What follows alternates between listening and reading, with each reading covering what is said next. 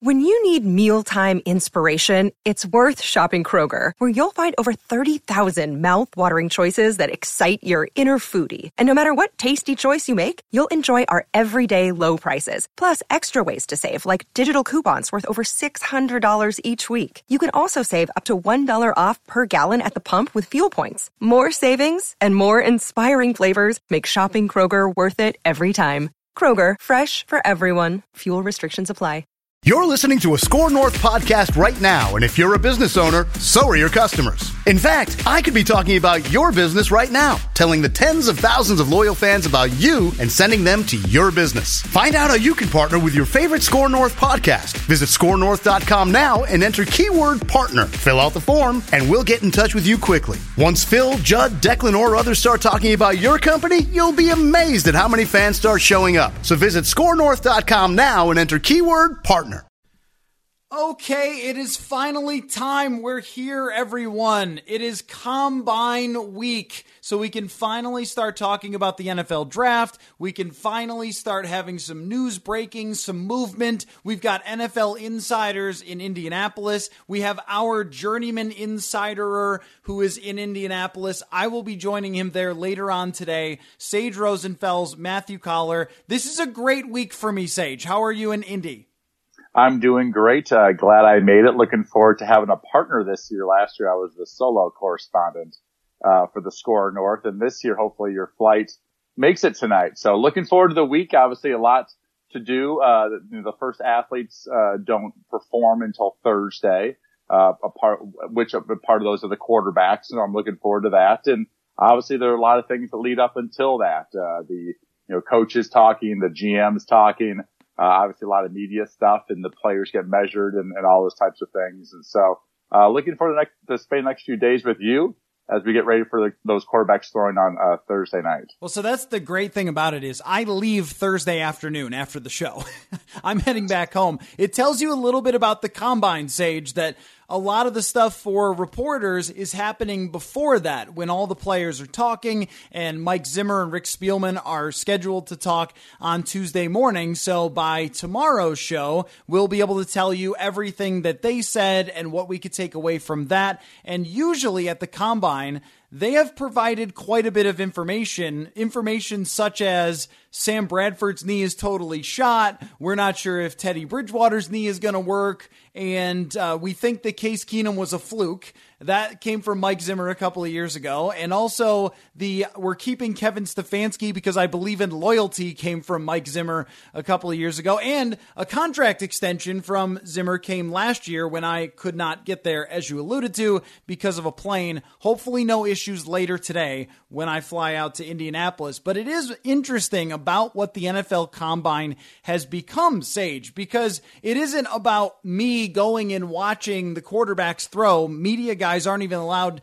to sit in there and watch them throw. It's much more about being there to talk with everyone in the NFL world and kind of seeing what comes out of it and learning about who's getting buzz in the draft and what free agent things might go on. All the agents are there. The Vikings are going to meet with all the agents for, you know, Kirk Cousins and Dalvin Cook and so forth. And we'll talk about that a little later. But it is amazing what the NFL combine is now as opposed to even when you were in the NFL Combine? Yeah, you know, the NFL Combine, for one, uh, you know, the Super Bowl is sort of the, uh, you know, end of the year grand finale and, and the fans and the, and, and the, a lot of the players and celebrities come in. It's this whole huge event. The Combine is not that at all, but it also is the only sort of unique total NFL event. When I mean NFL, it's, it's the people working for the teams. It's the, all the, you know, the, a lot of the trainers will be here. The equipment manager will be here. Of course, all the coaches most of the scouts and GMs and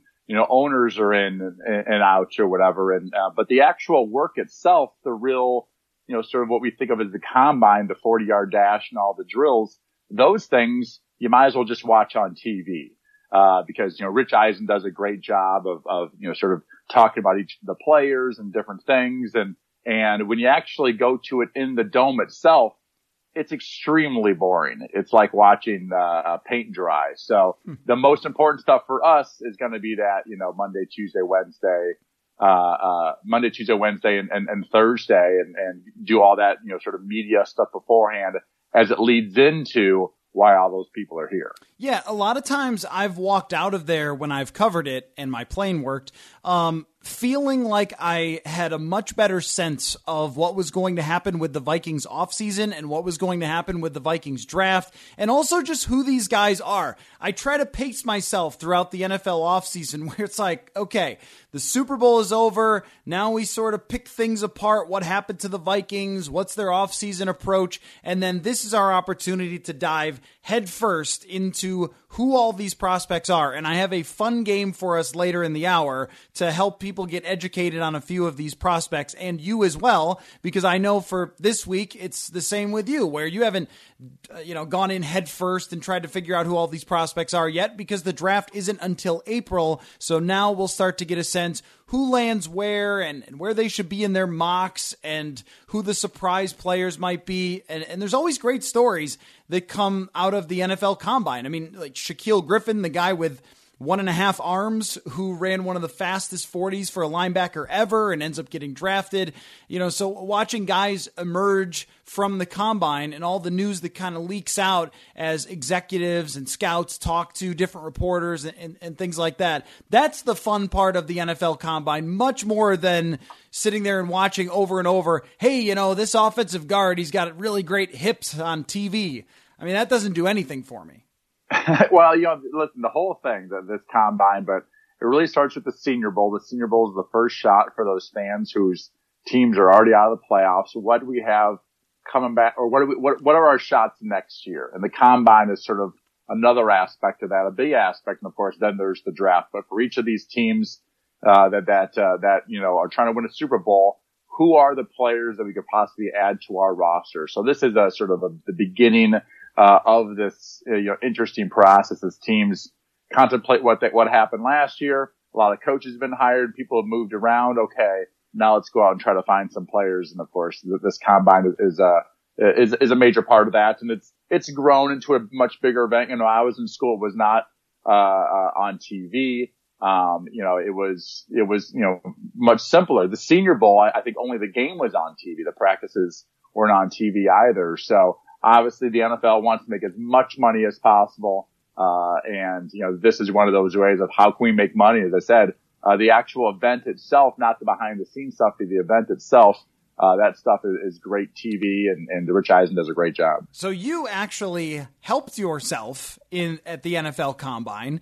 Um, first of all, they measured your hands, which were very large, and uh, the, you, so you had all the measurables. Your tall, naturally, but you also ran a good 40 and had good athletic numbers, and, and that helped you. Uh, how does it look different to you from when you were there to now, um, including the dress wear?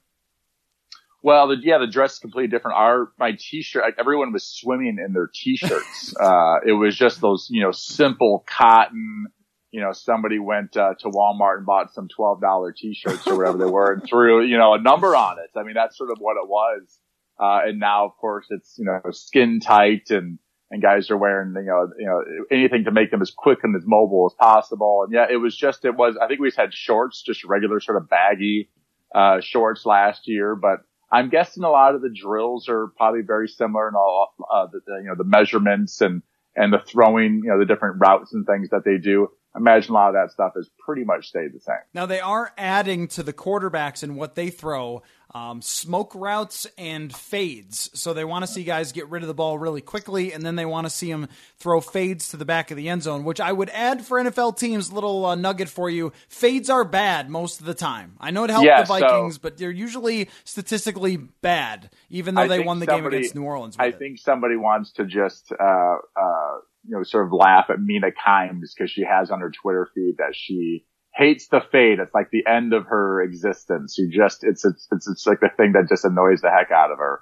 The, uh, the, the goal line fade. So what, you know, we're going to see if a quarterback can get the ball and throw it to a spot in the corner, you know, just like in the movies, because that's what the goal line fade is all right. about. So, um, you know, it's, it's interesting. It's because you know all, you know, almost all these throws. There's not much, uh, like natural reaction. But, you know, I think a lot of these scouts, they just want to see how guys move. Like just, you know, truly like how do they move? Do they move like an athlete? How do they shift their weight? Uh, you know, and those types of things. Not always about, uh, you know, how fast you are, how, how, uh, uh, what your times are and things. Sometimes it's just how you carry your weight as well. And, and, uh, you know, there's, it's an interesting thing, the NFL combine, all these people going there to, you know, see what these athletes are, but they don't actually play the game at all. Uh, you know, when, when you, you know, critique them. Mm-hmm. That's right. Yeah. And and every year there are the great athletic freaks that end up fooling people into drafting them way higher than they should, and then everyone is disappointed. Now you are helping out Anthony Gordon, who is one of these draft prospects who's going to be throwing there.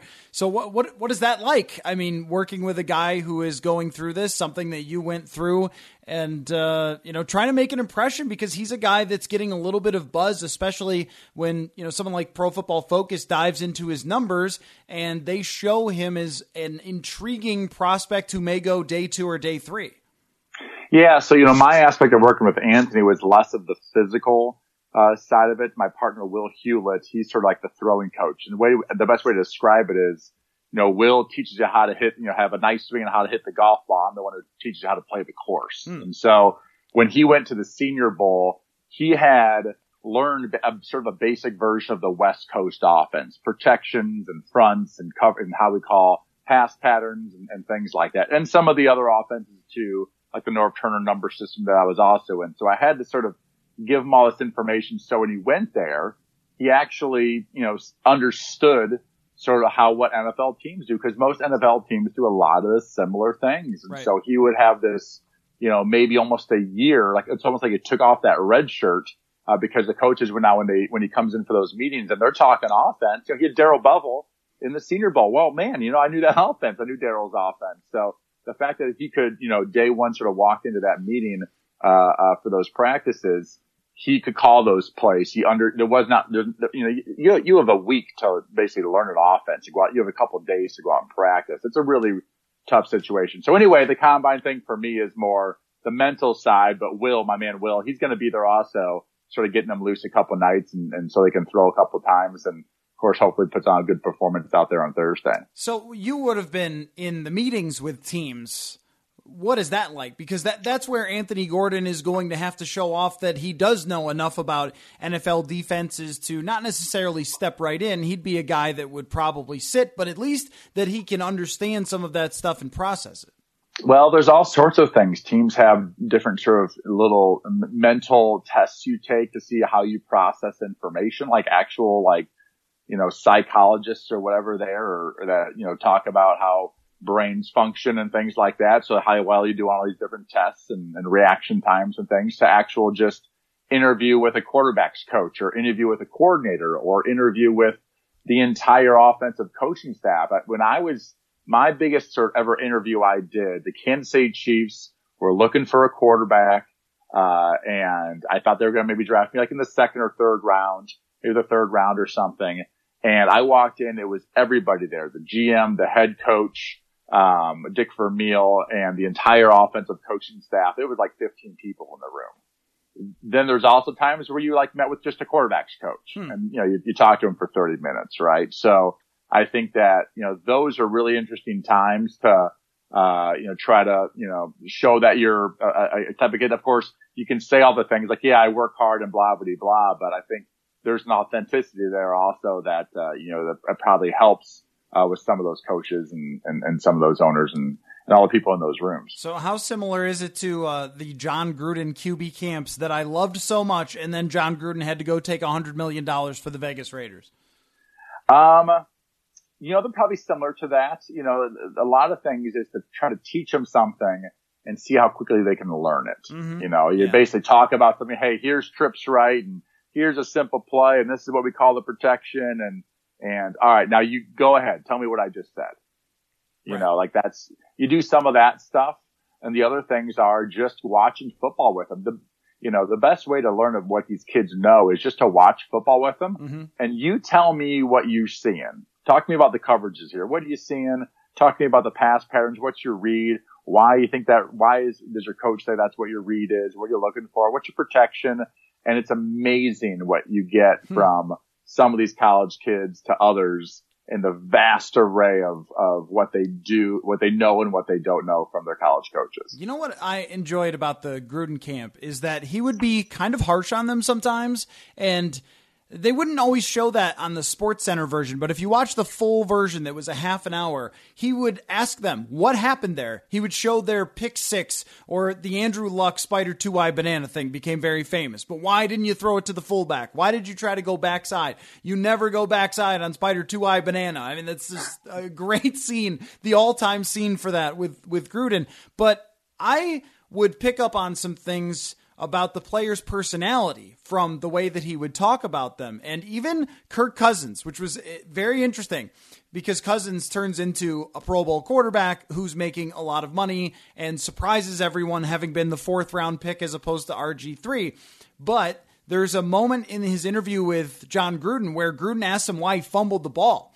And Kirk explains that the referee didn't have a towel to wipe off the ball, so it was wet, and that's why he fumbled it. And Jon Gruden's like, Are you seriously telling me that they didn't have a towel to give you? And it was just so quintessential Kirk Cousins personality of like he's got all these things that he does really, really well, but then he's got this one thing where he can't acknowledge that maybe he should have asked for a towel first or that he could have done something wrong. And it's, it's fascinating to watch. Brock Osweiler came across as very aloof and just not really having any leadership skills. And, you know, it, it just, uh, Russell Wilson came off as about the most determined guy you were ever going to run into. And if you were just drafting off of that, you would have taken Russell Wilson and not worried about his you know, his height. So I, I find that to be really interesting of what comes out from those interviews and then also what smoke screens come out. Remember last year, somebody had it out there that Kyler Murray was going to play baseball or that he didn't really love the game or something. And then he goes out there and has a great rookie year as the number one overall pick and looks really promising. So that's, I, I find that Sage to be part of the fun too. Yeah, it's an interesting, it's, I'm really interested to hear you know, those meetings will probably occur on a lot Tuesday and Wednesday, I would say, just sort of in the hotel or, you know, or, or, or whatever, the, whatever it might be. And I, I, again, obviously a lot of these guys start throwing on, on Thursday and then they work through the positions, you know, through the weekend. But those interviews are interesting. Hopefully I'll run to some of the quarterbacks coaches, some of the coordinators and, and get their thoughts on some of these quarterbacks. I've been watching a lot of these guys. I got a couple more to watch, uh, uh, today, this afternoon until you get here. And, uh, and, but, you know, I'm interested. I, I won't be able to interview them, right? But maybe I'll, I'll run to Kevin Stefanski or maybe I'll run to some of these, you know, coaches that have interviewed these guys and, and get a little, uh, little extra information. And I don't know how it's scheduled yet. They sent us that, but I don't have it memorized for who's going to the podium when. But I like watching those too, seeing players come up and answer the questions and how they come across. I remember Will Hernandez was a guy that we kind of obsessed over. Should they have picked Will Hernandez? They need better guards, and yeah, they definitely still need better guard play.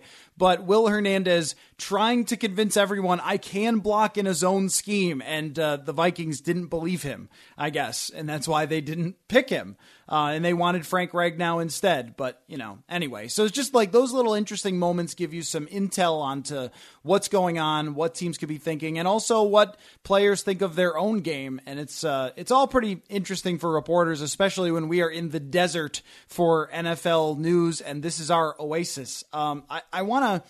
I want to help you a little bit though, Sage, because there's going to be a lot of names floating around and things like that that you're going to hear a lot about.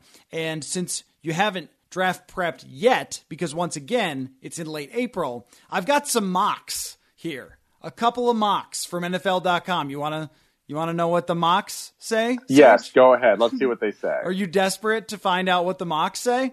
I'm most interested in the quarterbacks, but sure, let's let's see. Well, I'd, I'd, of course, I'd love to know what they have for the Vikings. Okay, all right. Well, then I will tell you the top five for these two mocks. One is from Chad Reuter from NFL.com. The other one is NFL Network's Daniel Jeremiah. So Chad Reuter's mock has Joe Burrow going number one, naturally. Chase Young going number two.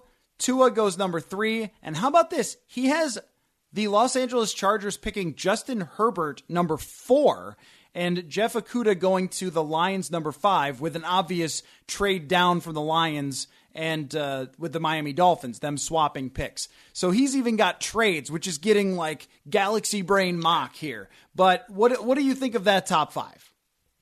Uh, well, I think Herbert's going to get drafted too high. I you know watched enough, I think, enough film on him. We'll see how it ends up going, but there's some, you know, things I just see in his game, which he's not consistently accurate and really short stuff. He's got this really strong arm, but he seems to be pretty inaccurate. Um, uh, you know, doesn't have great timing and, and things like that. So I sort of look at him as a guy who could be like the Brady Quinn of this draft. Sure. Like a guy that everyone thinks is a first rounder that probably isn't a first rounder. And, um, but I could be completely wrong. So he's a, he's a very good athlete. He's got a really strong arm. Uh, you know, he could be like a Josh Allen or, or something like that, the Buffalo quarterback, but I just don't see him as a guy. I really like Tua. I'm concerned about injury stuff, but he's a really accurate, you know, quarterback is quick when it, with the way he moves around the pocket. And Joe Burrow, I was at a, I was at a, a party there and at a birthday party. I was talking to a buddy and we were talking about Joe Burrow and he goes, you know, Joe Burrow reminds me a little of Joe Montana. Oh, wow. Like you just, well, you just like, he's not, Joe Montana wasn't flashy. Sure. But he was sneaky athletic in a way, right? Mhm. Uh, uh, Montana was a good like basketball player in high school and he was really accurate and just sort of seemed to put the ball where it needed to be and, and find the right guy and it was sort of cool and calm and blah. And it's like, you know, yeah, you can sort of, I'm not trying to say the guy's going to be Joe Montana, but you, you do sort of see that with Joe Burrow. He doesn't have plays that just blow you away, but it just sort of seems like time and time again, he's, you know, throwing the ball in the end zone for touchdowns. And of course, Montana was a great quarterback that didn't have some, you know, huge arm and, and he couldn't run a, a 4 4 40 either, right? So, uh, but, uh, you know, he was, of course, w- one of the greatest of all time, if not the greatest, other than probably at this point, Tom Brady. Yeah, the accuracy for Burrow really pops off the screen, and he is sort of like breaking the pro football focus metrics for his senior year with how accurate he was. Um, Baker Mayfield was a guy who had similarly high numbers, and, and Burrow was even better. There's another quarterback in here in, in Chad Reuter's first round mock that really took me by surprise, but then I looked up the guy's height and it made sense. Jacob Eason from Washington, who I have watched none of. I, I didn't see Yes. him play at all, but he's six six. So you just can never be surprised if someone is six six and they end up in a first round mock draft. Well, listen, I'm gonna get get. Uh, I'm gonna watch him. He there's like three guys left I want to watch and spend some time on him. And he's a guy I have not gotten to, but uh, of course, uh, you know, he will have those tangible numbers that I'm sure people will really like. So uh, we'll see how he throws. We see how, he interviews, and I got to see how he played in, in, in college football uh, to make any assumptions. But you know, maybe, maybe, we can, maybe he's one of the guys we can talk about on Wednesday. Yeah, for sure. I mean, I'm really surprised to see his name up there, but I mean, teams have started to figure this out. That drafting a quarterback, uh, they also have Jordan Love in this mock going 23rd. That even if it's risky, it's probably better than drafting other positions if you need one. Like you should just keep taking shots because none of us are super good at picking out which guys are going to be great and which guys aren't. And if you nail it, then you end up in the Super Bowl. So uh, it, it does make sense. But I'm surprised to see his name there because I haven't in any other mock draft. Now for the Vikings, they have Minnesota taking Trevon Diggs, Stefon Diggs' brother, who went to Alabama and is also ridiculous at football and fits the exact Mike Zimmer profile of a tall cornerback. It just makes too much sense. The guy goes to Bama, he's tall, he could play press coverage, and he's related to Stefon Diggs, who doesn't seem to be super happy, but maybe this would make him happy. You know, that is interesting, by the way. It's almost like in recruiting for college football. Sometimes They're like offer this great player, then offer his buddy too, who's like a one star recruit, Yeah. uh, to come to the school. It's just sometimes that, that's just the way it goes. But, uh, it would be nice to, uh, sort of keep that Diggs family in Minneapolis. And I, I gotta think the Vikings will be looking at corner because corners are so important in, in their defense and, you know, nothing's yet, but I'm thinking they're moving away from Xavier Rhodes. Well, you know, maybe we'll hear something at the combine, but that's got to be, you know, something. What he graded out so low, what was 125, 132 corners in the NFL last year with that salary. I just can't imagine him, you know, coming back. So the Vikings will, will need another corner and, and, uh, and, maybe we'll keep both those Diggses uh, in Minneapolis for, for years to come. Now, before we take a break, Daniel Jeremiah's mock, which is different. Than Chad Reuter's mock because everyone has a mock, and we're going to do draft sims, which are different than mocks also. Anyway, uh, he has the Vikings taking Javon Kinlaw, who is a defensive tackle with dominant traits. So he would be like your guy that is what Sharrif Floyd was supposed to be. Uh, in the unfortunate situation with Sharrif Floyd having a botched surgery that ended his career. And he was a guy who could play all three downs. He could rush the passer, he could stuff the run, and Javon Kinlaw is supposed to be that way. Uh, I wonder what we think of taking a defensive tackle, though, that high if other corners are there. Because I, cornerback, if you don't have them, you're in a lot of trouble. Yes, but you know, like Xavier Rhodes, uh, you know, Linval Joseph, he did not grid out high either. Right. He also has a high salary. That that's in a position that probably needs to be upgraded. If you can, you know, get, uh, you know, a, 70% of an Aaron Donald in the first round, I'd love to have that. All right. So, you know, they, they could maybe use him as a little bit more disruptive, a little bit better pass rusher, you know, from, from the inside and, and, uh, is a little more stout against the run than Linval played at least this past year. So he obviously he's been very, very solid for the Vikings for a long, long time. So the Vikings have, have some holes. I'm, I'm sure they could add another interior offensive lineman at some point, of course, probably lower in the draft. Uh, but you know, what are they going to do with their quarterback with the long-term situation? You know, are they going to extend Cousins? Are they just going to, you know, maybe draft somebody or just sort of play it out and go year to year? And, you know, possibly in a year from now, the Vikings will decide just to completely start over uh, at that quarterback position. So we'll, we'll just have to see what happens. Well, let's talk about it next because I've written an article, Five Things to Watch for at the Combine, and that includes Kirk Cousins' potential contract extension.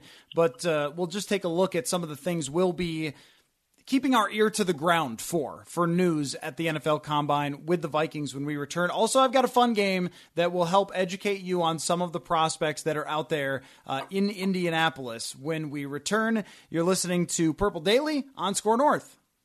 All right, welcome back to Purple Daily. Sage Rosenfels is in Indianapolis, where I will join him later on today. Matthew Coller, as always, with you. And for the next three days, we will be broadcasting there from Indy with such guests as Courtney Cronin and others. Uh, we don't know who the others are yet, Sage, but we will definitely have others for sure. We, well, that was what I was doing last year. The others were I tried to uh, get some of the media people. Alex Marvez, he was a South Florida guy. He's a Sirius XM uh, radio show. I think James Palmer, Tom Pelissero, maybe. I feel like I tried to grab some of those national uh, uh TV and, and radio people as well to to come on our show and talk to the Vikings. I really enjoyed that. Hopefully, we'll have a couple of those little segments as well. Yeah, for your first shot as a journeyman correspondent, you did a really great job in Indy, and now I will be there to help. Um, so I, I, wrote an article for our website, our free website, skornorth.com, the things to watch for with the Vikings at the NFL Combine this week. And it really starts with who's going to be here, Sage? I mean, I, we've been discussing this for a little while, but with, you know, Everson Griffen is now a free agent. Anthony Harris is a free agent. Trae Waynes, but also contract extensions for Dalvin Cook and for uh, Kirk Cousins, possibly where do you start if you're the Vikings? Uh, they have to be the busiest team in the entire NFL with all their meetings with agents. And then there's also trade talks that happen every year at the NFL Combine. And there's a few guys, even including someone like Kyle Rudolph, that I feel like could surprise us. And I also think that we're going to find out if the Stefon Diggs rumors, if you will, or just made up speculation, have anything to do with reality. Like if they if they are actually talking to people about trading Stefon Diggs, we're going to find out. Yeah, well, that's this thing is that you know at the combine, it's it's not just the athletes and the coaches and the trainers and equipment people and sort of the organizations and then the media. It's also the agents. It's also that whole aspect uh, of the sport of you know negotiating contracts that are currently going on, and of course representing these guys who are going to be out there doing those drills. So those agents, uh, again, you know, less than like the Super Bowl or something like that, but their, their value here is incredibly important because they know all these NFL teams are here. The GMs are all here probably for the entire week. I, I would think four or five days at least. Uh, and that's their chance to sit down, talk about a negotiation issue or a contract issue or whatever and see if we can't, you know, some of that early negotiation stuff that we all know occurs before free agency starts in March and, and, uh, you know, people start probably talking about the, the draft and all those types of things. And so, I mean, Cincinnati, I, I guess could be negotiating with, you know, a couple, you know, a couple of these different uh, players. If, you know, if they don't feel like they could sign Burrow, do they, mm-hmm. they can yeah. start negotiating now with the, the, the, uh, the defensive end from Ohio State, Chase Young. So, you know, we'll see, you know, uh, that, that agent thing is a very much a big part of this process. Uh, the GMs are there to look at the athletes, but this is, uh, very much a part of why they're there too. Who do you think comes back for the Vikings of their players who are either free agents or likely cuts, like you referred to with Xavier Rhodes or Linval Joseph? So you've got, you know, Anthony Harris, Trae Waynes, Mackensie Alexander, Everson Griffen, and then those other two. Out of that group that has been here for a really long time altogether, which ones would you think are the most likely to return? Well, what what is the Everson Griffen situation? Did he void his contract or something like yes, that? Yes. so he's a free agent. Day? Yep, he's a free so agent. he is a free agent. So that's you know he was he made fourteen and a half million dollars this year. Um, I'm sure uh, you know I don't know Trae. I'm trying to think of who's expensive, who's not expensive, and and I'm sort of looking at the my little list in front of me here. Um, you know, Eric Wilson's a restricted free agent. If I'm another team, somebody should get I'd him. Be, I'd be, I'd be yeah. interested in, and I think he's a starter in this league, but, um, you know, I, I think they're going to try to move on at that defensive end position, see if they can find somebody else, maybe have a couple guys, uh, you know, play that role. I, I think they probably didn't want to pay Everson that money. He did have a better year this past year, but I don't know what uh, Waynes is going to be expensive. I love the way Anthony Harris played, but you know, it's hard to have two sort of star safeties from a, a salary standpoint, right? And, and, and so you already have one obviously with Harrison Smith. And so do you pay a second guy and have two, two, that's a lot of money at that which I think safety is very important, but that's just a lot of money at that position. Usually teams have sort of a number that they don't want to sort of over allocate to a certain position because mm-hmm. they don't think that's the model for winning. And the question is, do they want to pay him or do they think they can find somebody else, whether cheaper in free agency or in this draft, that could possibly play that play his position, but he was very, very good this year. So your opinion as a quarterback, if a team has an elite safety or two elite safeties or good corners, I mean, what what what causes more problems for you? Is I think that the Vikings are going to ask this question: Is Anthony Harris and his combination with Harrison Smith is that causing more problems than say Trae Waynes would for opposing quarterbacks? Well, I, I think with with Anthony Harris is that he is a, I think a, a good true free safety. You know, uh, Harrison Smith is so good around the football and near the line of scrimmage. You know, he's good in the secondary as well, but when he's up, sometimes playing like as a linebacker, as blitzing, you know, that's where he is so good. So on the opposite of that, you have to have a guy, a true free safety, a true middle guy, and Anthony Harris is that. So it's important to have a you know, star guy. You, know, play against like, um, you know, an, an Ed Reed, uh, but you know, the other guy, I you just remember like there, he wasn't a star. So if any way we could attack that guy, you know, Ed Reed, you know, he was, he was a troublemaker. And so I don't know if it's important to have two safeties or two. I, would love to have two good corners. I tell you that. I'd love to have yeah. two just at the minimum solid corners.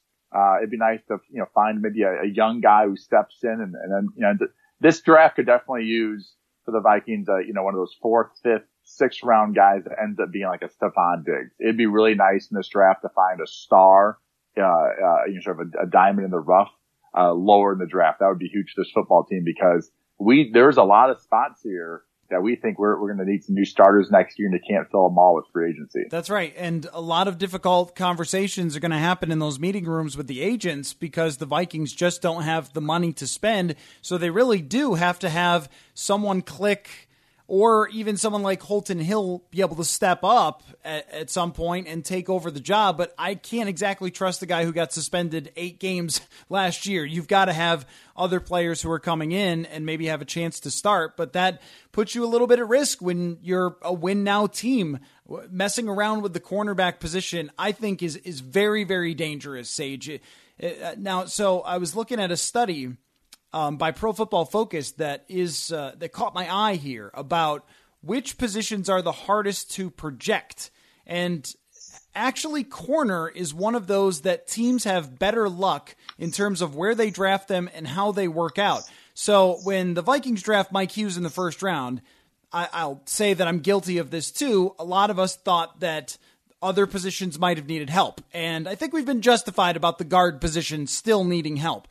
But when you draft Mike Hughes at the 20, whatever it was picked, well, let's say, it might have been 30 you've got a better chance of him turning out than a lot of other positions. It's one of the least volatile positions. And that really strengthens the argument for me that they do need to draft a first round corner or a second round corner who should be expected to step in pretty quick because not only do they need it, but it's also a little bit lower risk than some other spots. Yeah, you know that cornerback position is interesting, and when they drafted Mike Hughes, you, you see why they drafted him. He, you know, he's he's pretty physical, strong for a smaller guy, but he's obviously super fast and very explosive.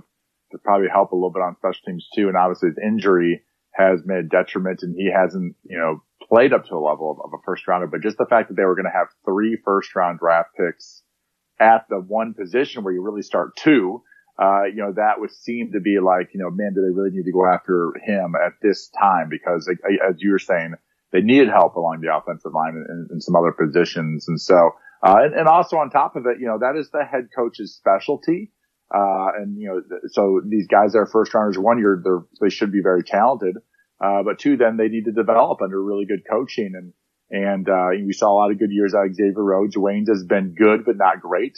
Mm-hmm. And obviously Mike Hughes has been, I don't know, a mix of good and okay, I guess, and, and, and injured. So, um, you know, we'll have to see what they do at that position, but in this defense, you got to have good corners because he likes to play single safety, he likes to play man to man, and, and those guys have to be able to sort of hold their own uh, until that pass rush gets to the quarterback. Yeah, that's right. I, I don't think that you can have a great defense without really, really good cornerback play, even if you have everything else clicking. And this year was evidence of that. That Eric Kendricks is playing like an all pro, so is Anthony Harris, so is Harrison Smith, and yet still, your defense got lit up a number of times just because of attacking really those two players. And, and Waynes he went under the radar a bit for his play this year because we were all looking at, at Xavier Rhodes getting smoked so often, but Waynes wasn't particularly good, and he really never has been. If you're spending $10 million on him, you're kind of desperate to make sure that somebody that you know is still on the team. Uh, if you're Mike Zimmer,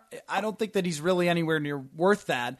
But we've also seen how big of a hit it can be if your cornerbacks don't play well. So let me let me run through this um, this study by Pro Football Focus in terms of which positions that they uh, teams have had the most success in, in being predictive of. Running back, no surprise, is very little. Like that's one you should stay away from in terms of thinking that you can pick out the guy that's going to be the great player. Trent Richardson might be a good example of this. Even Leonard Fournette is just kind of another guy in the league, and he was a mega prospect. Um, and then we see people like Alvin Kamara become stars in the third round. So that's one to stay away from. Surprisingly, along the offensive line, I don't know if there's any explanation for this, Sage. Offensive tackles, teams are pretty good with, but guards and centers, they're pretty bad with. And if we were going to criticize the Garrett Bradbury pick from last year, this might be a way to do it. That picking centers high is not maybe the, the best thing to do. Yeah, teams have never you know, pick centers that high traditionally, but, you know, probably guards almost as, you know, almost as, as, as rare. Uh, most teams sort of focus on those tackles, but occasionally you do see those uh, centers and guards in the first round, usually not in the top 15 picks, usually lower than that, but, you know, on occasion, seems like some of those guys are coming from the University of Iowa. They seem to have a lot of first round and second yeah. round offensive linemen just sort of year in, year out. And, I think it's because, you know, Kirk Ferentz does a great job. He truly is a pro offensive line coach in college football. And those guys are sort of from day one very well prepared and, and they run, you know, very, very much NFL style plays and, and, and schemes and things like that. So, you know, you get a guy who doesn't have a great line coach in college. It might take three years to, to really teach him how to truly be in balance and have great footwork and, and the way they step and their hand placement and all those types of things uh, to where a guy has, you know, four and a half years, uh, you know, playing under Kirk Ferentz at the University of Iowa. So, you know, that's just respect for him. But, you know, I, anyway, Iowa always seems to have a, a first or a second rounder as a, as a guard or even a tackle. And, And, uh, you know, the Vikings, I think, did probably reach a little bit on Bradbury. Bradbury. They needed help. They needed a center. Yep. Uh, but the question was, was he the guy and, and, and at that high of a pick? Yeah. And the thing that we saw from Garrett Bradbury that was uh, something that he just would never have faced in college is purely dominant, massive, unreal strength nose tackles. Someone like Kenny Clark is not repeatable in college. There's no amount of underwear Olympics that you can do to tell me whether you're going to be able to handle that guy. And, and even Grady Jarrett, right off the bat in week one, just dominates him. And who's got the quickness on the interior of someone like Grady Jarrett? There isn't anyone who can help you prepare for that. And in some ways, I look at it the same as quarterbacks who are facing college defenses versus NFL defenses or running college offenses versus NFL offenses is there's such a huge gap that it becomes really hard to apply and say, hey, you know, this Garrett Bradbury, he had a good game against Clemson, so he must be able to handle the NFL guys. Yeah, well, Dexter Lawrence, who was their nose tackle, is a mid pack NFL nose tackle in his first year. He's nowhere close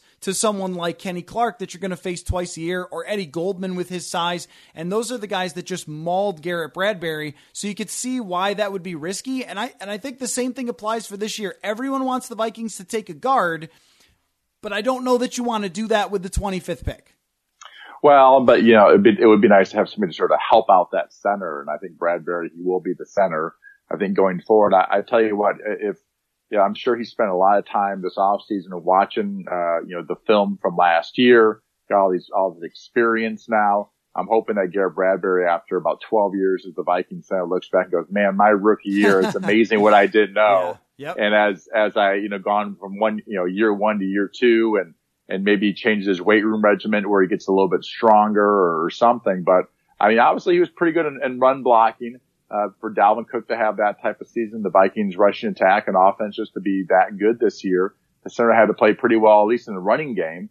Uh, and obviously we all know this is pass protection is what really made him struggle last year, but that's part of the, that's part of the challenge of when you have light offensive linemen, including a, a light center. Yeah. And you make a good point, And I, I think that it's worth noting that as excited as we are to be, you're there now and I'll be there soon at the combine, that oftentimes, if you're hoping a guy late in the first round is going to make a huge impact right away, it doesn't often happen.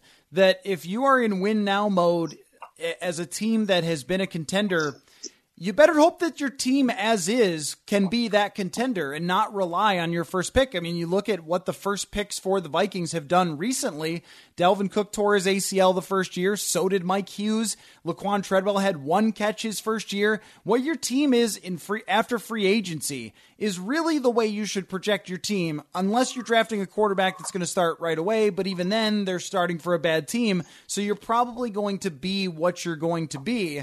And I know that is a little bit of cold water on uh, the the draft and how exciting it is.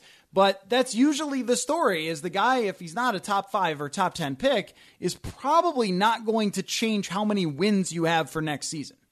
Yeah, but then sometimes you have a guy who's a seventh rounder who ends up being this, you know, game changer for your football team and your franchise. I mean, just that's just the way know, football is crazy. So, um, we will see what the Vikings do. We're a long way from the draft. This combine is a part of the process can't see how I can't wait to see how some of these players start testing and and also get to know to know them better and and uh, n- not just being in Indy, but of course watching it uh, you know on TV when I'm not here, but just to sort of hear some of these names, see how these guys tested, but also hear some of the sort of the reviews from you know various coaches or, or scouts or or what some of the talking heads will say on TV after you know all these workouts. So uh, you know, there, there are a lot of, uh, you know, to me, it's all about really the film and what guys put on film, but it is nice to have these numbers and, and it gives some credibility, uh, to some of these GMs and, and why they drafted people and, and what they saw and how that matched up. And if a guy really was fast, if he was really worth,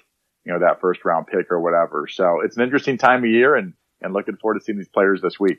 All right. So before we wrap up and then I run out to get on a plane, um, I have a little game for you to help you get acquainted with a handful of these uh, prospects, one of whom you already know on my list here. But I've got six players, and I have five of whom I have picked through their NFL.com profiles and have grabbed some information, and I'm going to ask you to match up which one you think is which. So I'm going to read you, I'm going to read you what I've taken from their description on NFL.com, and then you have to pick which is which. So the players are Austin Jackson, an offensive lineman from USC, Zach Baun, who is a linebacker from Wisconsin, Washington State quarterback Anthony Gordon, who you know, Ross Blacklock from TCU, he's a defensive lineman, long snapper Ferguson Blake, and wide receiver KJ Hill. So I am going to read you what I took away from the description, and you have to tell me which one is which. Okay? Here we go. First player has, quote, too much hunching into his forward punch. And he is also known for missing time because he donated bone marrow to his sister. Who is that prospect? Uh, that'd be an offensive lineman. Whoever the offensive line was, there one offensive lineman in that group? There is, yes. Whoever the offensive lineman was. Okay, that's that who is it was. that is Austin Jackson. That is the guy. Okay. And by the way, I emailed you the players, so you should have them in front of you. I'm just saying. Uh, okay, next player has a quote dangerous burst, and he quote bend whips tardy tackles. He was also a former dual threat quarterback in high school. Who is this prospect? KJ Hill, wide receiver, Ohio State. That is incorrect. You want to take another guess? Um, g- give me some. Give me some of those details again. Okay, he has a quote dangerous burst and quote bend whips tardy tackles. Is these were all written on NFL.com. Well, I don't know what that means. I don't either. That's why I put it in here. but he was a quarterback in high school. He was a dual threat quarterback, not just a quarterback. Could run as well, just like you. How about Ferguson Blake, the long snapper? Uh, that is incorrect. It is Zach Baun, the linebacker, and apparently it means something about his bend around the edge. And Gotcha. Not tackles as in being tackled, but as in playing tackle. All right. this this is this is scout talk. So you are 0 for 2. Uh, and this is working No, I got the offense- I got the offense. Oh, no, no. Sorry. 1 for 2. 1 for 2. offensive lineman, yeah. Sorry. 1 for 2. Uh, our next player was a 36th round draft pick in Major League Baseball. He has, quote, heavy legs and hasn't yet, quote, played enough chess. Who would this be? Major League Baseball draft pick, heavy legs, hasn't played enough chess. Which one of our draft prospects would that be? What in the world? Hasn't played enough chess. Has not played enough chess. The- I don't know the uh, the D lineman from TCU, Ross Blacklock. It is not. It is actually your guy, Anthony Gordon, the quarterback. And you'll have to ask him about his baseball career. I'm trying to think about the he- oh the heavy legs. I get it. Well, he's not like a big hitcher in the pocket. A lot of times, like to sort of stand there, almost like a statue. Yeah. I should have known that, Anthony Gordon. That Well, makes sense. I thought the 36th round draft pick in Major League Baseball would probably be a hint, as if like who would have a the heavy enough- legs confused me. Yeah. I was thinking like a D lineman or Fair enough. One for three. Uh, our next guy, this player's father toured with the Harlem Globetrotters, and he is also known to, quote, change speed and stride lengths to loosen the edge. Football, everyone. Football. That's why we're here in That's that's Ross uh, Blacklock, the D lineman. the yeah, that's correct. Good job. You knew what it meant to change stride length to loosen the edge? Yes. Uh, no, but uh, loosen the edge sounds like it's more of a de- defensive term. All right. Our la- our last guy. So you are 2 for 4. Can you be above 500 here? This player is a type 1 diabetic who raises awareness about the issue, so good job to this guy. And he also needs to, quote, increase his mass, and he is not position flexible. That's Ferguson Blake, the long snapper. right. I figured that was too easy, but I had to include something that would hint toward the long Position snapper. He flexible. is not position flexible. You will not be seeing Ferguson Blake, the long snapper, playing linebacker, is what they're saying. And um, Gotcha. congratulations to him on raising awareness about the issue of type 1 diabetes. He was at uh, LSU. The only guy that I did not include was KJ Hill. I figured I had to throw some descriptions in there that might sound like a wide receiver. So good job. Now you're ready. You're ready for the combine now. 500, just like my uh, my quarterback record. No, you're above you're above 500. Which, by the way, you should petition Pro Football Reference to be a seven and six quarterback because you came off the bench and led a 20 point win against Buffalo that they did not give you credit for in the win loss record. Did you know that? This is true. I also had a game where I came in at halftime. Gus Rod got hurt and it was 10 to 10 and we won, uh, I believe 24 to 21. I threw two touchdowns in the second half. So did not prepare for that win either. That is unfortunate. Okay, Sage. Well, great stuff. I am really looking forward to getting down there and we can hobnob with the NFL elites at the um, underpants Olympics or the whatever it is now. I guess it's a it is uh, quite the scene uh, in Indianapolis. So I will be there soon. Sage, hold tight, and um, then we'll have a fun week, man. Sounds good. See you soon. All right, we'll come back and. Uh, we'll talk with Myron Metcalf about some CBA things, but we'll make them fun, I promise. We'll be right back here. Uh, you listen to Purple Daily on SKOR North. All right, hour number two of Purple Daily. Matthew Coller here on SKOR North, and joining me now from ESPN, Myron Metcalf. What's going on, Myron? How you doing, man? Uh, you know, doing all right, doing all right. Just uh, getting my stuff packed, getting ready to go, and um, you know, you hear all the stories from Indianapolis about people hanging out with the NFL executives at restaurants and things like that. And I am much more of let me find a couch inside of the convention center that's away from everyone else so I can, you know, write my stories on my laptop and not be bothered or bother anyone else. like, I, I, I am not that person at all. Yeah, that makes sense. I mean, what's interesting though, it sounds like fewer NFL execs and are even going. It sounds like the combine, for whatever reason, isn't attracting the same uh, crowds from NFL teams for whatever reason. Well, I think part of it is that you can watch all the workouts in HD. So it isn't yeah. like, you know, you have to actually be there and be taking notes when you can go back and watch it from several camera angles if you want, if you're an NFL team. And and the biggest thing about this has become much more just the interviewing of players and then the team's executives meeting with agents, which the Vikings are going to have a full slate of things that they have to do, uh, which we can definitely get into. But another thing, Myron, that's looming around the NFL combine is collective bargaining talks. And that's an unusual element to this that uh, the NFLPA, I believe, is meeting maybe Wednesday to get together um, to talk again about the initial proposal from the owners. And the proposal from owners is what we thought it was. Alex Boone, who worked with the NFLPA when he was a player, was talking the other day about how when owners are really excited to get a proposal out there and really excited to have media write about their proposal, something might be a little off. And as more details started to come out about the next collective bargaining agreement, it became more and more clear that this was not something that was going to happen quickly and easily. Wait, you, you think uh, owners having a sense of urgency that could be a bad thing? Uh, yeah, when, right. when does that ever happen? No, it's to me. I just look at how different this process is compared to the NBA. And I bring up the NBA because I think a lot of these young guys in the NFL, that's what they want. You know, they see the big deals and they're going, man, I, I want that big pile of guaranteed money. It's just not realistic.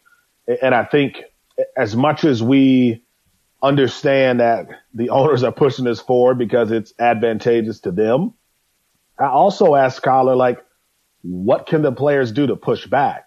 because I don't think they have that many alternatives. I, I did some math because I did uh, uh, an ESPN show and I talked about just the comparisons. In the NBA, 51% of the players in that league are making at least $5 million a year. Wow. In the NFL, it's just over 19%. Hmm. In the NBA, 31% of the players in that league, just under 400 players, are making $10 million a year. In the NFL, it's under 10% of the players in that league. So in the NBA, NBA, your stars can go forward. Your money guys can go forward and say, look, we'll shut down this entire league and we've got the money to, to go through a strike. Uh, you're not going to break us as a league.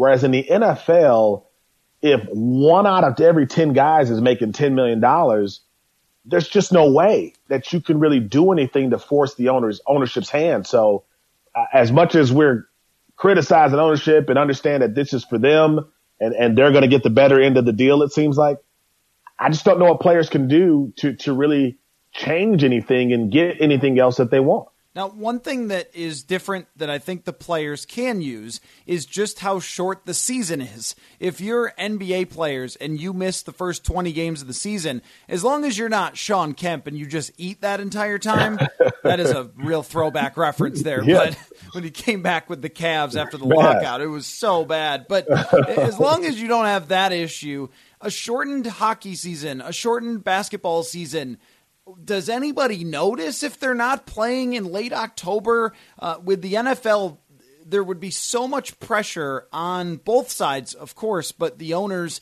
to to play those games and not lose that money. And I don't know the details of uh, the TV contracts and whether they're still guaranteed, but you would think that the networks would push hard on the owners to try and get something done. So they do have that type of level of urgency that I that I think matters, and I, and I think that the players can use that. Like you guys don't want to do long term damage to your product because you should already be a little concerned about long term with your NFL product with concussions and injuries and, and things like that. Not that I'm saying that football is going anywhere anytime soon. It's just if you're concerned about long term, you can look back at a stoppage of baseball where when they lost the World Series that I, I, think it did some serious damage, and baseball probably lost a lot of money because of it. NFL owners have that type of pressure of do you really want to turn away some people from the game because whether it's the vitriol is toward the players or the owners, if fans do get upset and turn away from the game because they miss a full season or something like that, then that's the best I think that they could possibly do in terms of negotiating. But but I guess my point is if the players can't afford to hold out, sure, yeah, yeah. then then that becomes the challenge because sure, in an ideal world, if you could hold out for an entire season, I mean, that to me would be the only way is to say, look, we're going to show you what happens when we're not on the field and how it hurts your bottom line. But I don't think the players have enough money, you know, at the end of the day to, to do that. I think we are, we see professional athletes and I think sometimes we put them in the same category as Fortune 500 CEOs or something. Mm-hmm. And it's just not realistic. Yeah, a lot of these guys are making lifetime generational money, but a bunch of them are making the kind of money where, sure, it's more than you and I, but it's all not the kind of money where you just take off for a year and you're good. I mean, these guys have to keep working. So that to me is the, is the disadvantage. And I'm curious what you thought. JJ Watt comes out and he says, basically acting like he speaks for everybody. It's a hard no from me, he tweets about the CBA. But like, he's got a hundred million dollars he's made over the course yeah, of his career. Sure.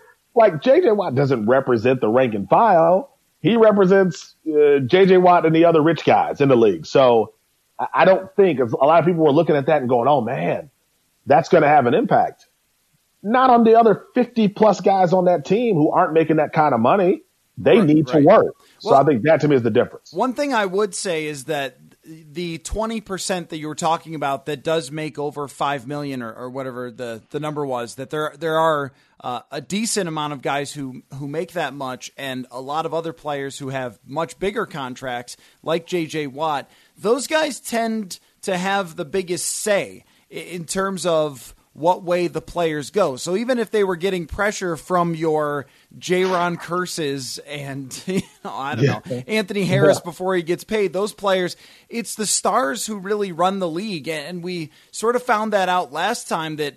Um, if I remember correctly, the players when they were doing their negotiations, Drew Brees and Peyton Manning were heavily involved, and a lot of people were looking at it like they're really only representing the top you know quarter of the league in terms of the guys who have gotten paid, but at the same time, those are the guys who make the league matter. And, and no offense to the Jayron Kearses and the guys who are making nine hundred thousand dollars per year and have probably set themselves up a little, um, you know, not not super well in terms of I'm not set for life or set for the next couple of years because I made 900,000 which probably translates to 400,000 by the time everything's taken out of it. Um, but it's the stars who make the league go round. So it's you know Patrick Mahomes at, at some point is not says he's not going to play. And I know he doesn't have his deal yet but I'm sure he's doing okay with endorsements. Or you know Drew Brees says I'm not going to go out and play. Those are the guys that you can't replace. And the XFL shows us very clearly that you cannot replace uh, great, the great quarterback play and, and, the stars of this league. So, th- so that's where I, I do think that those guys swing a pretty big hammer. That they're the ones, especially the quarterbacks, and and we've gotten that way maybe even more than we've ever been in this league, where the, the superstars and and and that twenty percent really determine whether you win or lose, and you can replace a lot of those other positions, as we see really good you know defensive linemen and corners and, and even some wide receivers in the XFL, but there's one good quarterback, you know. Yeah, yeah. And and so uh, you know, I, I think that they have maybe more power than they've ever had before because the rich guys are super insane rich, and they're the ones who are going to make these decisions. Now, I was reading this morning from Jeremy Fowler of ESPN that the leadership, though, is divided even within themselves, which I'm sure owners probably uh, love to see it. Um, they hate to but, see that, but uh, right uh, about the 17 game season, and and that's where I think it is tough for the players to decide because if you're one of those guys that thinks you're going to be in the league for a really long time, if you are Patrick Mahomes, you're like, yeah, give me 17 of these because uh, I'm going to make so much extra money. But if you're maybe not that guy, you think that could take a pretty big toll on my body, and I'm a little concerned about how long I'm even going to be in the league if I'm playing 17 games.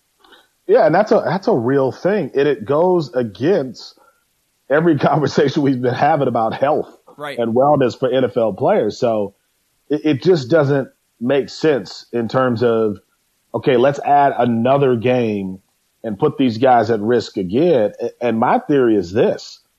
I think you're going to go with 17 games into the final stretch of the season. And this can even happen during the season where you're going to have to consider load management potentially for players. Yep. Like you're going to have to really ask yourself, do I want my starting quarterback playing 17 games? Uh, what's the risk attached to that? And I think you'll start to see more of that because it, it will force NFL teams to manage players in just ways they haven't had to do that. Is there an additional bye week with that? Like what happens there, Colin? That's a long, yep. long season. And I think about the Baltimore Ravens and we've talked about this. Lamar Jackson hadn't played for 22 days when he met the Titans in the NFL playoffs, right? Mm-hmm. Uh, Lamar, Lamar Jackson and a bunch of the Baltimore starters had not been on the NFL, an NFL field in a live game for 22 days. Now imagine extending that if you get the top seed right. and now that's 29 days. Yeah. Are you kidding me? You're out for a month and then you come back to play. You don't think those guys are at risk in that situation? So I, I do think players have every right to be concerned and I understand why they're divided because that's an extra game in a league where guys, because most guys don't have this money that where they're set for life, you get hurt and it shortens your career. Uh, that could be it. I know guys who played a couple years in the NFL. It didn't change their lives financially. Mm-hmm. They had to go find and do something else. So if you're trying to extend that uh, and really make some real money, I'd be really concerned about a 17 game as well. Yeah, no, for sure. And uh, if you're a younger player coming into the league, um, they're going to tell you, oh, yeah, yeah, you can make big money with this 17th game because now the salary cap's going up and everything else. But they're, I'm sure, going to keep the draft slotting. So if you're a fourth round pick, the first four years of your career, you're making less than a million dollars. And guess what the average career length in the NFL is? Four yeah. years. Yes. So they they are well aware too that there are only a handful of guys and it's the superstars who are getting paid, mainly the quarterbacks who are making the biggest money in the NFL. And those guys continue to just be a factory of players that comes in and plays for their four years. And maybe they get a, a cheap second deal if they're not a star player. If they're a role player, they get a $5 million contract for a couple of years or something like that. But it's always structured so the team can get out of it whenever they want. And the point is that you aren't really earning that much more money, even if all of this changes for the player players that make up the majority of the NFL. So if you're trying to represent all of the players, and especially the ones who are going to come into the league and have to play that extra game for their entire careers, you're talking about most guys aren't going to be your JJ Watt who get to play 10, 12 years in the NFL. And even he has been injured as hell playing 16 games. Um, yeah. But you know, you're not really representing those guys. You're representing the players who are not necessarily going to have the longer careers and extended um, time in the NFL that are going to be putting a lot more on their body. So I could see why they would go against it. But if I'm the NFL owners – I look at how much more money 17 games is, and if I say, well, you know what, we'll just knock off a preseason game or two, that's that's less on your body. Uh, well, no, of course it's not even close to the same, but they're going to look at that money and say, sorry, we just we've got to do this. If the public isn't pushing back against the 17 game for the uh, health reasons of the players, which we know the public generally doesn't seem to care that much about that, um, then uh, the owners have no reason not to say this is our hill to die on is this 17th game. Well, yeah, and I think they're going to get it. I mean, it's hard to uh, imagine the NFL ownership not getting something that's going to give them ultimately more revenue. I just think the NFL, it's hard to listen to them when they talk about health and safety oh, and, yes. and, caring more.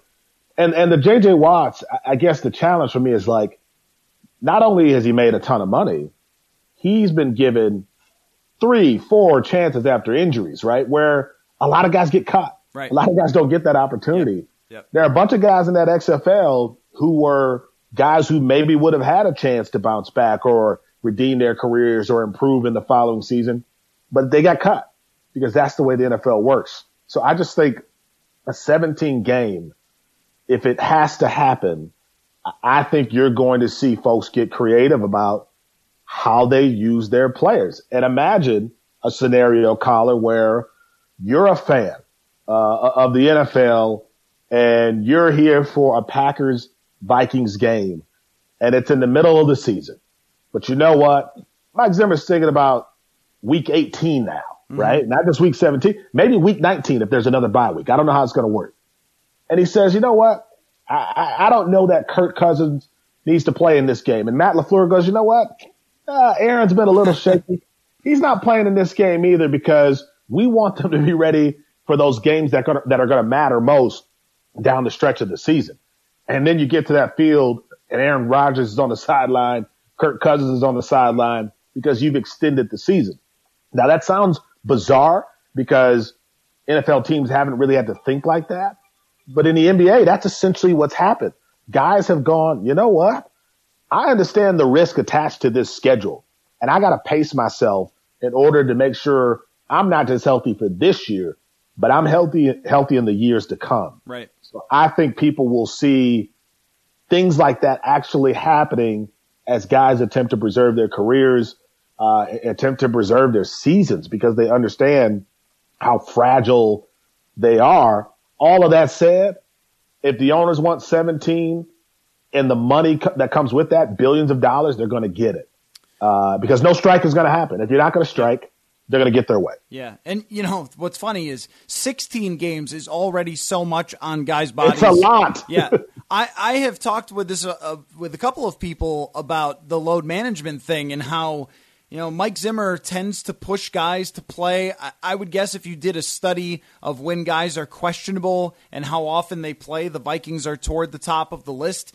Uh, and I, I've thought many times that if it's not a quarterback, Las Vegas says it doesn't affect things that much. And of course, you know, if you're missing Stefon Diggs or Dalvin Cook, one particular player, um, but for one week, can you survive it in the NFL to get a win, especially against certain teams? We saw the Vikings do that without Dalvin Cook at times this year. They didn't want to do it against the Packers, but could they have beaten the Lions and David Blah or Blau or whatever his exactly. name was? Like, yes, they could have beaten them uh, without Dalvin Cook, and they should have rested him. And I've thought that many times about certain players where you should just take them off the field for a week to get their bodies to 100% because everyone is so beat up. That would definitely change uh, the way it was looked at by NFL teams, I think, unless they were just being NFL teams and said, go out there and play till you die because this is football. Yeah. Um, but the prudent teams, the, the smart teams, I, I, think they would say, you know what, let's make sure that uh, some of like our top receivers, our top defensive tackle, if we're going to be a Super Bowl contender, does take a week or two off during a 17 game season. But I think the point about the Vegas thing is as long as it's not quarterbacks, people are going to show up to the stands. They're going to watch the yeah. games. They're going to pay for them. No one is going, oh, Aaron Donald isn't playing. Well, I'm not watching this Rams game. You know, they might say it if Jared Goff isn't playing. Maybe he's a bad example after last year. But, you know, it's, if it's if it's Kirk Cousins, of course, yeah. you, you might go, oh, they're not starting Kirk Cousins. Well, I'm not showing up then. But if it's Linval Joseph, yeah, he's important, or Harrison Smith, but you're just saying, oh, this is a new factor for us to talk about and debate. And it could end up working out a little bit in their advantage if teams started to do that because it becomes a new talking point. So yeah, it, I, am curious if it becomes it becomes a trend. You know, I think that's yeah. the thing. Does it become something where players just internally agree this is what we're doing, and then that's why I wonder if you're like, well, wait a minute, man, a bunch of these guys aren't playing. Now that can affect people wanting to tune in to the same degree. It's not going to hurt overall the bottom line to a degree where you're like, we got to do something, but, but it can affect the quality of the game and the entertainment factor. But, but let me ask you this, Colin, you're, you're at practice, especially after the midpoint of the season. How many guys are actually practice? How many NFL teams are, teams are really practicing going into games? I'm talking full on, pads on, intense like, how many guys are doing it after you hit the halfway mark of the year? Yeah, not that many. I, I mean, uh, I, in fact, I would probably guess none are going the same level of practice that they are early in the season. The Vikings, every year that I've covered them, have, I think it's after week eight or maybe week 10, they change their practice schedule around to give the players more rest and recovery time. So, you know, teams are already getting smart about this. They have players in practice and in training camp wearing trackers that tell you exactly how much load they took on in practice. So it's getting very scientific and uh, it, it, adds an extra element to it. And maybe the enhanced scientific things help players have longer careers and help them sustain through a 17 game season anyway. It's just, you could see why many players would be pushing for, hey, uh, look at my body right now after 16. You're really yeah. going to add another one of these and then playoffs? And then you guys want more playoff teams? Are you kidding me? Um, but we know from a football fan perspective that fans are going to want more games. I, I don't see people with picket signs outside of TCO performance saying 16 games. Yeah, right? I mean, right. I, I, think they'll just be, oh, another week of football, uh, another chance for my fantasy team to come back. That's fine with yeah. me. So when you have the public opinion usually leans so heavily towards supporting the owners in these things and saying, "Oh, these rich players, they they don't want to take a deal that's going to pay them a hundred million more in the first year or something, which is sixty thousand a person, by the way." Um, yeah. You know, when they see those things come out, and the owners are very tactical about the way they put them out, um, then the the the player's position, I think, is really weak um, from the public perception standpoint. So.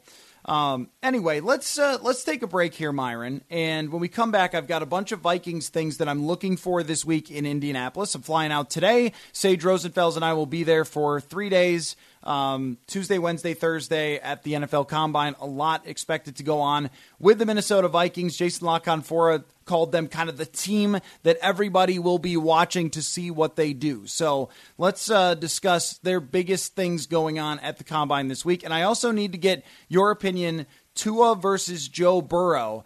Um, and is there any chance that Joe Burrow is not the number one overall pick? Let's do that when we return. You're listening to Purple Daily here on SKOR North. All right, welcome back to Purple Daily. Matthew Coller, ESPN's Myron Medcalf, and the combine is in full swing to the point, Myron, where I saw hand sizes. Are you excited about Joe Burrow's hand size? I, I, yes, you it, are. Man. I'll answer it for you. Yes, I'm you are. It. I'm with it. I just love the uh, 40. It, and to me, what's always fun about like watching the 40 times is that you don't realize how fast offensive and defensive linemen are at this level. Yes. Yep. Until you see that and you see like, wait a minute. If those guys are that fast, what does that say about everybody else? It's just, it's amazing when I see a 6'5", 300 plus pound offensive lineman clock in at a 502 or something like that. You're like, how?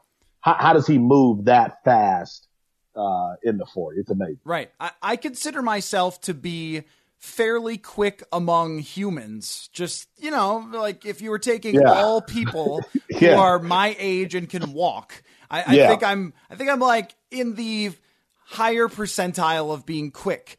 Yeah. And, and, and then you see that and it, having stood on the sideline at training camp for several years and you just see those big guys run by you. It's like, this is a totally different world. So, whatever you think you could run in the 40, add like two seconds to it because yes.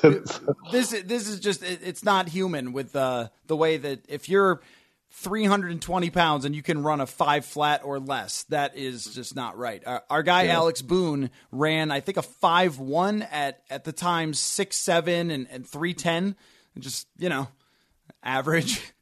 Yeah. So anyway, I, I agree that the 40 has become uh, an event to watch, even though it doesn't necessarily correlate to success as much as you think. But track meets are fun. yeah, right? I wish it did. You know, I, I always assume it does. Like I'm the guy who's like, oh, that guy who runs a, a four four one cornerback from Division Two, you know, like Valdosta State or something like that. Oh yeah, you got to pick him. He, he's a third round cornerback, man. Somebody's got to get him. Yes, there was just a uh, article that was published by Pro Football Focus by Kevin Cole looking at uh, what correlates to success, and it's funny how for running backs the 40 really doesn't. And even Dalvin Cook, he didn't run a great 40. I think it might have been 4 6 or 4 5 something. It really wasn't that impressive. And then he was tracked by the little NFL next gen trackers as running faster than anybody else in 2000, I think 18 when he came back from his injury. He hit 22 miles an hour or something crazy. So running running with pads with a football, uh, a lot different than the 40. And also, you know, John Ross was the fastest guy ever, I think, tracked at the combine. And, ah, you know, what's he been up to with Cincinnati? Not a whole lot.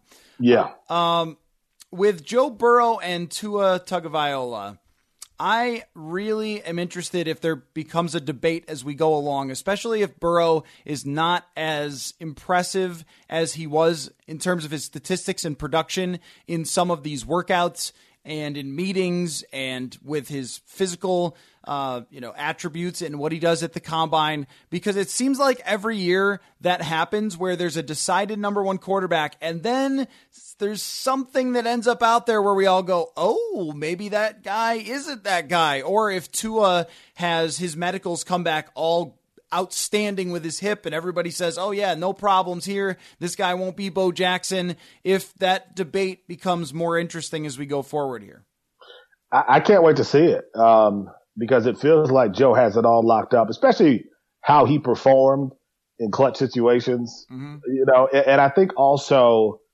and both of these guys have it. Like you also think to yourself, who can sell a franchise? Yeah. And, and if I'm the Bengals uh, that's the kind of young guy you come to see, you know, early, even as you're trying to build around him. So uh, it's hard for me to imagine Joe losing that spot to a guy coming off to his injury, but you know, the chatter can't happen. I mean, personality, you know, what, what does that say? Is there, is Joe the kind of guy in interviews that comes off, uh, confident or there's some people who thinks he's a little brash, maybe even arrogant. Uh, it, but I think Tua and the hip thing, even if his medicals come back perfect, I still think that works against him in terms of being the top pick. However, I certainly think there's a chance he's the best quarterback in this draft and that we're looking back a couple years from now and going, wow, you probably should have picked Tua at that top spot. Yeah, I think that's possible too. And, and part of the reason is because Joe Burrow was a one year wonder. Uh, he was not that good in his first year as a starter at LSU, and they changed the offense a lot. I saw a stat today from PFF that they were using only five man protections on 85% of their plays, which is crazy. So they got a bunch of receivers out, but that's always the worry is that you have a lot of great receivers, a lot of great players around you. That LSU team was really good. I mean, that would be the one team where you might debate like, could they beat an XFL team with yeah. uh, with with LSU yeah. because they had so much freakish talent? The answer is probably still no. But I mean, so many guys are going to be drafted off that team.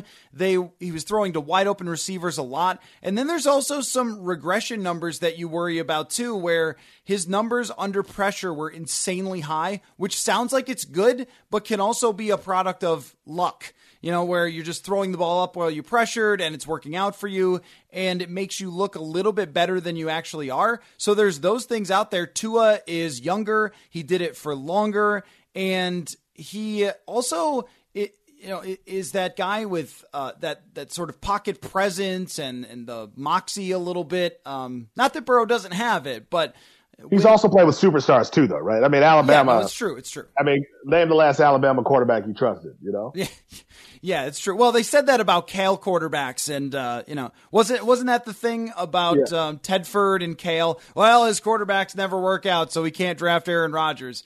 Like, uh, yeah, you know. So, but I think Bama's thing has been they've had five star guys at every position, and for some right. reason at quarterback they just haven't been able to produce those guys. And I, I let's say this. Let's say Joe is a big product of the system. I think anybody going to a bad NFL team needs some support from the system. I mean, that's going to be a challenge for, for anybody in that position. But I think there are examples of guys who excelled at different points in college. Russell Wilson transfers from NC State to Wisconsin. There were people who certainly thought that he was just a guy who benefited from this strong Wisconsin running game and he was just right. taking advantage of opportunities. Turns out, no, he was really good. I mean, so I, I think the bottom line will be whether it's Cincy, whether whether it's Tua or Joe, you, got to surround them with the right talent, protection, and it's more to me about like, do you trust the organization to get the most uh, out of those guys? That'll be the to me the deciding factor. Yeah. Uh, do you think there's any chance that Burrow tells them to um, go buzz off and that yes. he's not going to play for them? You think so? Yes. Yes, I think there's definitely a a chance for a standoff. And, and here's my thing, Colin. Why not do it? I mean, if this is your last real chance, I mean, if you're a good quarterback, this is essentially kind of your last chance to say, you know what? I want to take advantage of the little freedom I might have and, and push for a change. Now, I don't know if it works, but if you do it, I think only good can come of it. A, you get drafted, you're the number one pick you got to go to Cincinnati. Fine, right? B, there's a potential that maybe you convince people, hey, maybe we should go with Tua or someone else, and you end up in a place that you would rather be. So it's only happened twice, right? I mean, Elway did it, uh, and then Eli did it, right? I can't think of another quarterback historically who's pulled it off, but if that's really a situation you don't want to be a part of, and listen, fans take that personally because they say things like, oh, you don't want to live in Cincinnati. no, you want to be a part of a great organization. Right. And you see Cincinnati and go, oh, I'm not sure if I trust that organization. And, and right. that to me would be the deciding thing with Joe Burrow. And do you trust them to put what needs to be around you around you? Because historically, they haven't really done a very good job with that, even with free agents. And when you see it's it's still the same people running things essentially from when Carson Palmer said, I would rather not play football ever again than play for you. yeah. I mean, that, that still lingers out there that that was your organization, that one of the best players in the league was just like, nope, not playing for you ever again. You have to trade me. Um, and they've gotten close with building up rosters, but then weren't able to keep them together. You think about the Andy Dalton team where they had Marvin Jones and Mohamed Sanu and AJ Green, and Andy Dalton is looking like a legit NFL quarterback. And then, what, a year or two year later, after his best year, you don't have Marvin Jones, he's in Detroit. You don't have Mohamed Sanu, he's in Atlanta, and all of a sudden you're not anywhere near the team. They let the offensive line corrode. They let Andrew Whitworth, their left tackle, go. They let another offensive lineman, Kevin Zeitler, go. You know, so not paying players and letting the roster corrode around the quarterback would really concern me if I was Joe Burrow. The only thing is, if you're Burrow and you say, sorry guys, you got to trade me, um, you know, be careful what you wish for a little bit because drafting number two is Washington. You don't want to end up there. Um, Miami, I would say, is not in the worst position ever. Um, their coach at least made a really good impression by doing what he did last year, but it's still Miami. Uh, the Los Angeles Chargers is maybe the team that you would push for, maybe Carolina with their new ownership group that seems like they're going in the right direction. But you know, it's no guarantee that you're just going to get traded to another great organization. There's a third of this yeah. league that has no idea what they're doing. Well, and I think the other question becomes, you know, if you're the Bengals, are you convinced that Joe is certainly the better option over Tua? Are you convinced that he's clearly the better quarterback? Right. Um, because you could benefit from this. Uh, I mean, yeah, the, the Giants got Eli, the Chargers get Philip Rivers. I mean, they got Philip Rivers, a guy who was really, really good, just never won the big one, but certainly put them in a position to win. Just, uh, so I don't think it was, they look back and go, oh man, that was a terrible, terrible situation. So I, I wonder about the gap between Tua and Joe because healthy Tua, there's no debate. Healthy Tua, there's no question. That's the guy I think you would pick number one because of all the things that you've mentioned. Uh, it's not even just the it factor. It's a guy who has proven he can play under pressure with the big spotlight. Right. And you just look at him and go, man, I think that guy could be really, really good uh, if he gets the right guys around him. Whereas now, though, the hip should bother you. Yeah. I don't, I don't know. I mean, how many guys come back better from any kind of a hip injury at this stage in their careers? I'm sure guys have done it, but I think NFL teams have every right to be cautious, right? Of whatever happens at the combine, still going am I getting the same guy I saw before the injury? Sure, yeah. No, and there's plenty of reason to be that way, but also it's a quarterback. And yes. if, if you hit on it, then you are set for a very long time and you know, it's worth taking the risk. So even quarterbacks that people will overdraft are still a good pick even if they didn't look like they deserve to be a first round draft pick, you're still making the right move if you don't have a quarterback because almost nothing else matters and you can replace anything else. You could sign a free agent wide receiver, you could sign a free agent offensive lineman. You can't just go sign a great quarterback most of the time. This year is a little weird, but most of the time, yeah. uh, especially someone for the next 10 years. And I, I was just looking at Tua's stats, and you have to just pull them up to remind yourself how good this guy was in three years playing in college football and two years as a starter, especially. You know, his first year as a freshman, he comes into the championship game and brings them from behind to win it. And then his follow up act was was 43 touchdowns, six picks as a sophomore. Jeez. And then before he got hurt, 33 touchdowns, three picks, and over 70% completion percentage. And this is crazy over 11 yards per pass attempt for Tua. I mean, you, you, mentioned about the Alabama quarterbacks. No Alabama quarterbacks have put up numbers anywhere close to this uh, in in their careers. He was the guy that I looked at as having that special extra trait that isn't just okay. He's accurate. Okay, he's smart. Anticipates throws and things like that. But he also has a little bit of that baller mentality and a little bit of that that pocket presence. He can move his feet. He can take off if you need him to, but he can make plays off schedule that are really special, which is why I, I still like Tua a little bit more than Burrow.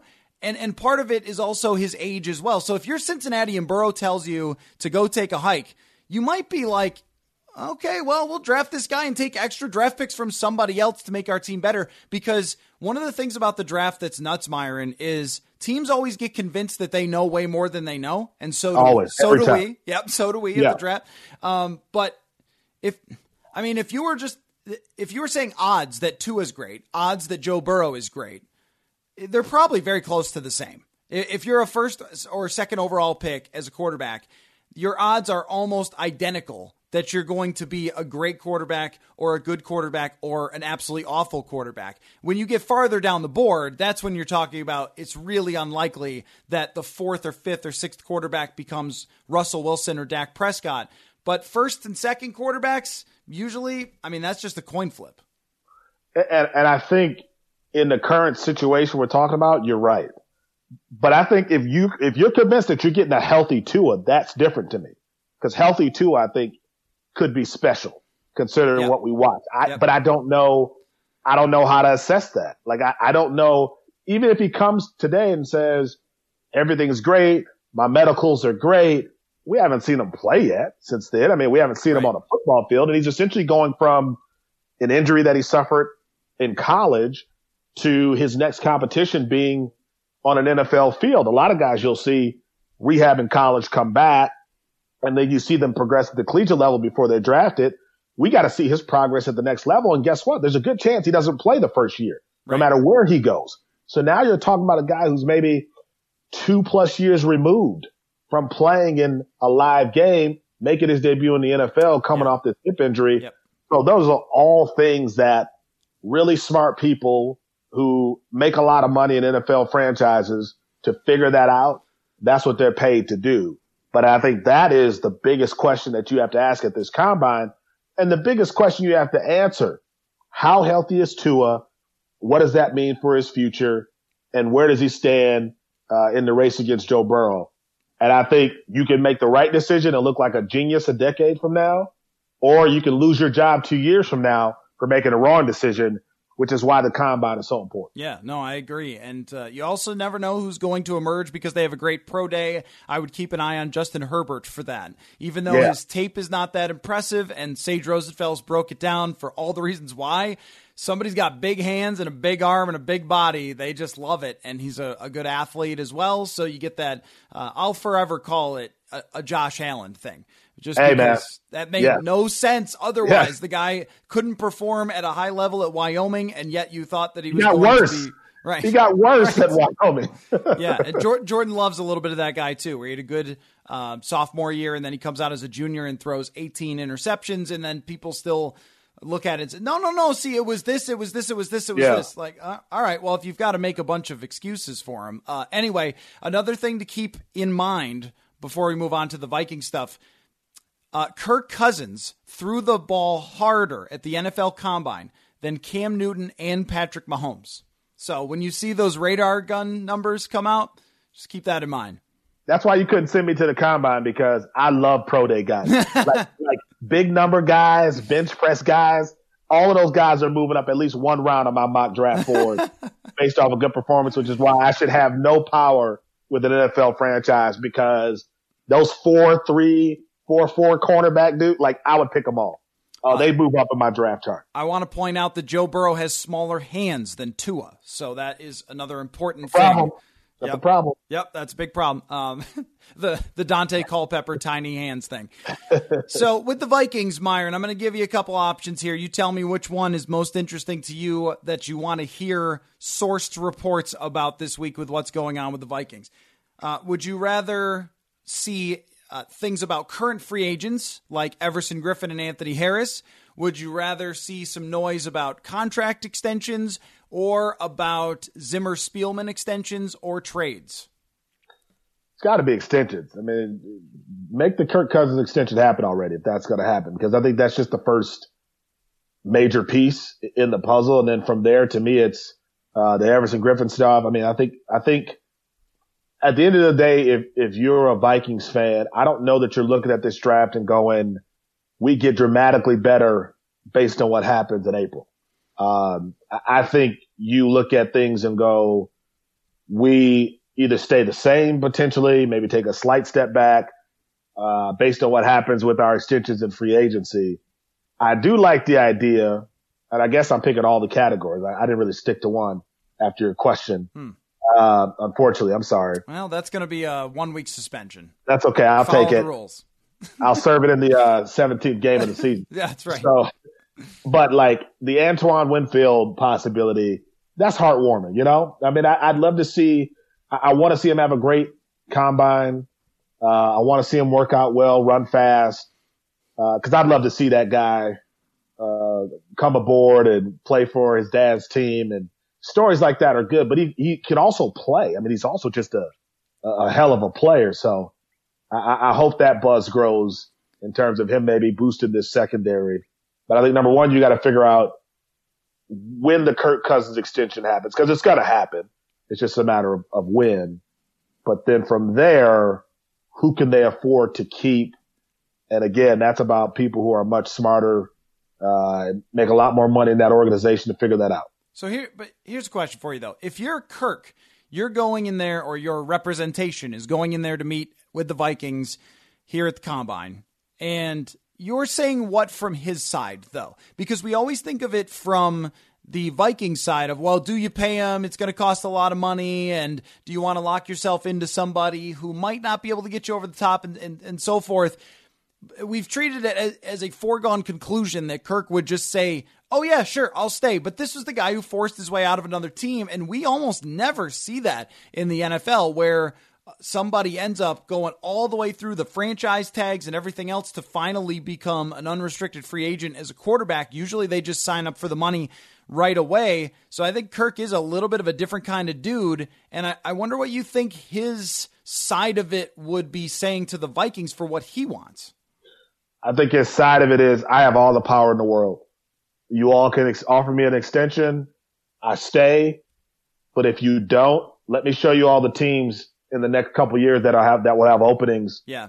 Uh, and would give me a job tomorrow. You know, so I mean, I think Kirk goes into that room knowing he has a lot of power and influence. I don't know what Kirk can ask for in addition.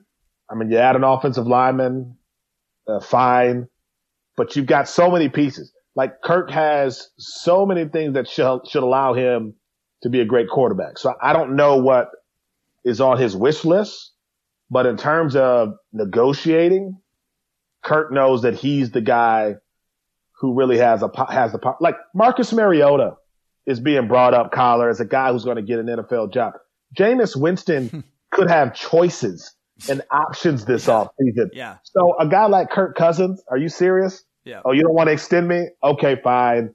I'll let somebody else give me that three, four, five year deal I want. So the Vikings don't really have, in my opinion, a lot of power because there's no real backup option for them to turn to at this point. Right. Unless they pick one. Then then that that's what I love about this is that we're going to know on draft night or draft nights how they feel about this. If it's like eight of them, right? In yeah.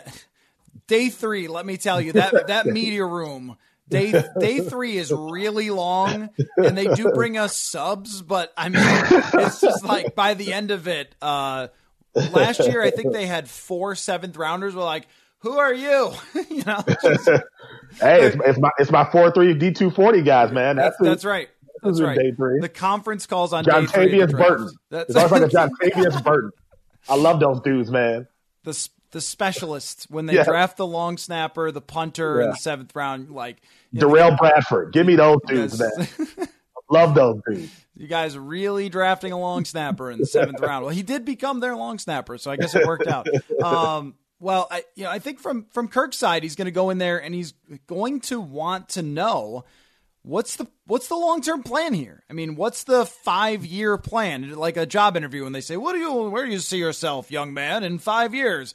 Uh, well, he's going to want to know from them. Like, do you, do you guys see Zimmer as your head coach? Five years from now? Are we sticking with this front office that can't seem to build me an offensive line? Are we going to invest on the offensive line over the next few years? I, think he's going to want to know that because it was important to him to come to a team that was in really good shape. That's why he didn't sign with the New York Jets for a little bit more money. He did not take a pay cut uh, by any means, but um, you know they might have paid him a little bit more in New York, and that was a bad situation.